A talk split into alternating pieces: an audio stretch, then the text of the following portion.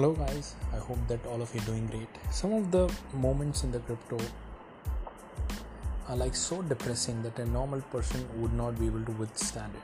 The only person who will be able to withstand it, somebody who has gone through it in the past. Like, you will have to deal with the kind of a roller coaster emotion that you have never felt in your life, because it's a hard-earned money of yours that you are watching go up and down, like 20%, 30%, 50% of the fluctuation of your net worth of your crypto portfolio. You'll see within a single day going up and down. It could be a tremendous high and it could be a tremendous low moment that you never even thought you are going to experience. We all need to understand this, that some of the moments we just need to take the lesson from the past. For example, the BitBoy Crypto. BitBoy Crypto revealed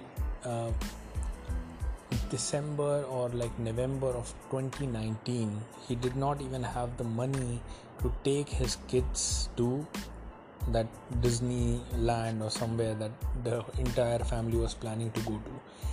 And who happened to give him the money? His in-laws, like his brother-in-law, sister-in-law. They happened to pay for his tour, and he felt that as if like he's not being sufficient for his family, he's doing something wrong.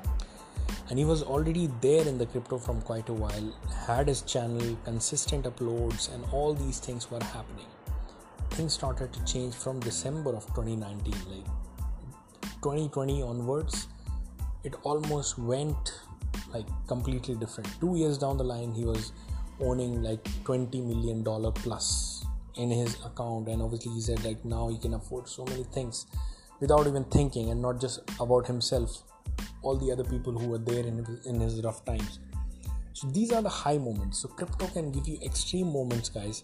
Some of them like unimaginable. You might have never thought this was supposed to happen. You would start cursing yourself that hey, I decided to get into this coin, I did not get into this coin, so everything that I'm doing is wrong, right? But do not curse yourself. This is the story. This is the part of the deal. Sometimes it is disaster that happens. You never even expect something like this to happen. And that is what the crypto is. Remember, it is building your tensile strength to deal with this roller coaster ride of the emotions that you happen to feel within the crypto entire market.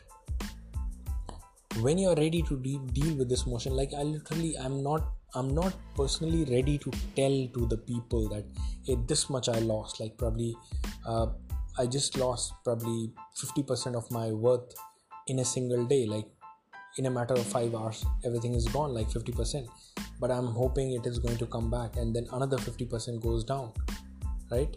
If I tell to the people around, they would be like, I'm a foolish person to even believe into it, this, like they are scamming our money, taking our money back from us. This is what the game is.